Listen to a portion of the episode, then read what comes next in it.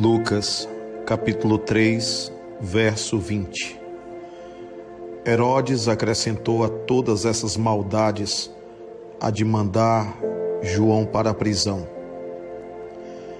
Os orgulhosos, em seus tronos de ilusão, não suportam a voz da verdade. Vazios de argumentos por falta de exemplos próprios na consecução da justiça e do equilíbrio, somente terão por escudo o agudo punhal da violência. Herodes era assim. Sabia-se em erro, conhecia as suas transgressões, vivia embriagado e infeliz porque talvez já fugisse da própria consciência, mas ainda assim Deus lhe sondava o coração e usava os lábios do Batista para que se arrependesse e renunciasse ao caminho de escuridão que trilhava. Mas o orgulhoso é assim, incapaz de refazer, de rever, de se arrepender, de se retratar, de reconhecer os próprios enganos ou erros.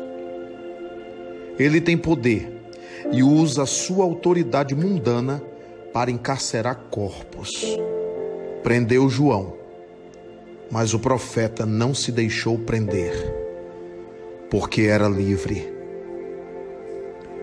Há uma inversão aqui.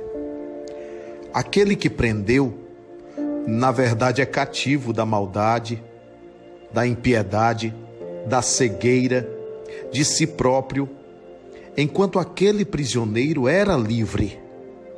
Nenhuma corrente lhe aprisionava o espírito liberto pela verdade divina. O que te aprisiona? Quais são os teus carcereiros? Você enxerga as tuas algemas? Você tem vontade de romper os teus pesados grilhões? De quem você tem sido escravo? São muitos os senhores que têm oprimido em algemas espirituais algumas pessoas. O álcool, o erotismo, o dinheiro, a posse, a corrupção, a mentira, a maledicência, o fanatismo, a falsidade. Alguns deles tem domínio sobre você?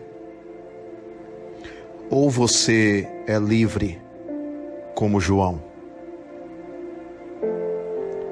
Precisamos de evangelho na atitude.